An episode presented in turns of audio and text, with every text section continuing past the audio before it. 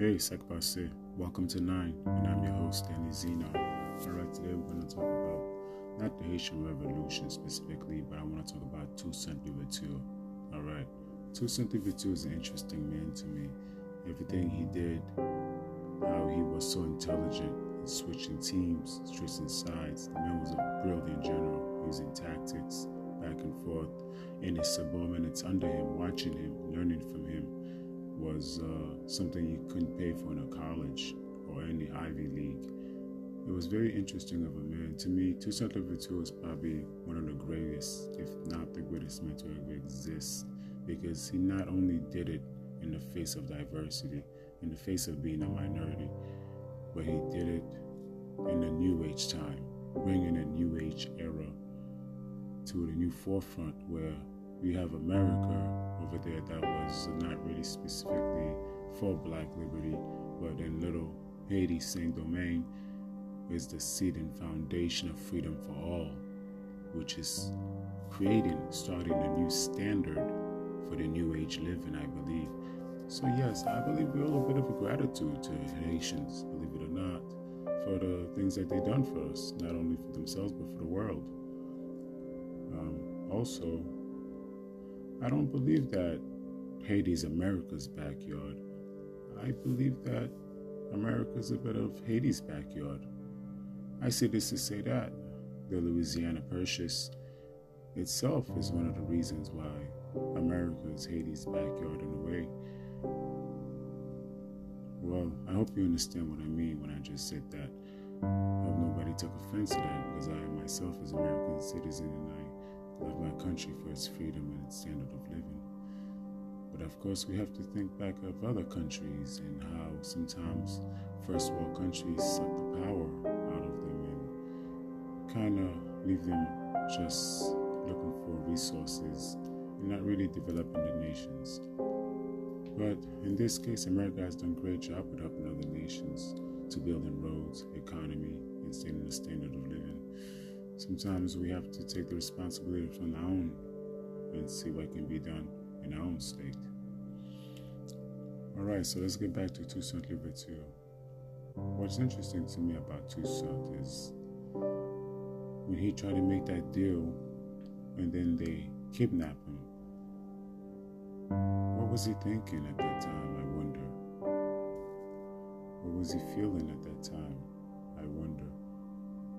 When they came to him, they made the deal, and his general, did they accept the deal?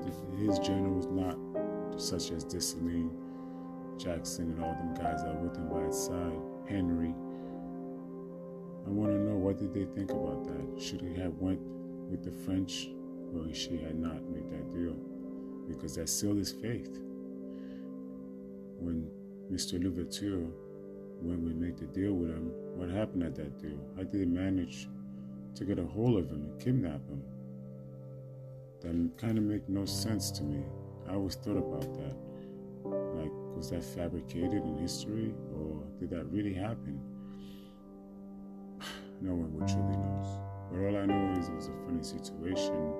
How you go to meet French people and and you're in your own victory land and yet you're kidnapped. That actually made no sense. That smelled of betrayal in the air. I don't know if you understand what I mean. Alright, so after that, they took him. Where did they take him to? I guess it was a holding cell where he died of, I guess, cold pneumonia, whatever it was. Goddamn, you get over there inside those places syphilis, MRSA. Who knows what he died from over there? But he died in that cold cell, lonely. Well, at least that's what they say he did. But who really knows? I mean, maybe he came out and had dinner with Napoleon, respected him, and shook his hand and offered him a nice last meal. Or maybe not. I say for the hatred that Napoleon had for the blacks, specifically the Haitians. Well, he didn't know them as the Haitians, probably as in Saint Domingue. He probably felt a bit uh, vengeful that he who knows what he did. probably went overboard with cent of it. But we'll never know these things, will we? Because they're not documented. We have no idea where it took place. And for that matter, we have no idea where the man's body is buried. Or if he is buried. Or maybe he's been, you know, uh, burned up, destroyed, and doesn't exist no more. Or maybe it's in a nice burial place, a place where nobody knows. Or maybe it's just been tossed to the side. Who knows? Nobody will ever know these things. And that's why, you know, I wish to find out these things, these uh, little bit of history secrets, little bit of, I call them juicy snips. history juicy snips. But we never know exactly what happened at that moment when Toussaint talked to Napoleon. When they sat down, him behind cell, Napoleon on the other side in a chair with one hand inside his shirt probably drinking a hot cocoa while Toussaint was sitting there freezing with a sheet filled with syphilis and who knows. But we'll never so now we take it back to Haiti, which was Saint Domingue at that time, and it was not really a nation yet. I guess it was, this is where Dessalines came in, where Dessalines made himself leader and declared Saint Domingue, which is the left hemisphere of uh, Saint Domingue, and he declared it Haiti, which I think Haiti, Haiti, is the original meaning that the Tainos that lived there called it, means for peak high mountains. And yes, Haiti is known for beautiful, luscious, high, beautiful mountain with waterfall drops of clear, beautiful water and fish. There's part of Haiti that is so like the Garden of Eden. It's, it's beautiful, fantastic. But they don't show the spots of Haiti. I wonder why.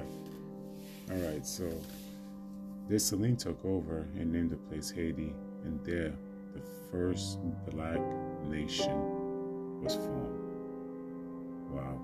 That is just so beautiful and so wonderful. Setting a new standard way for human equality all over planet Earth. One stomp foot to the ground of the Haitians declared freedom for all, justice for all was remarkable. Where on this land no white man can own land. Setting a new way, a new standard, not even Africa till years later, Black America, Jamaica, years later, could uphold.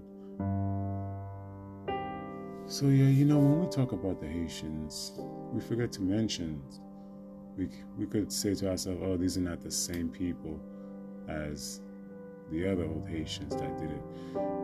But yet, yes, they are. This is the ancestors, this is the descendants of them.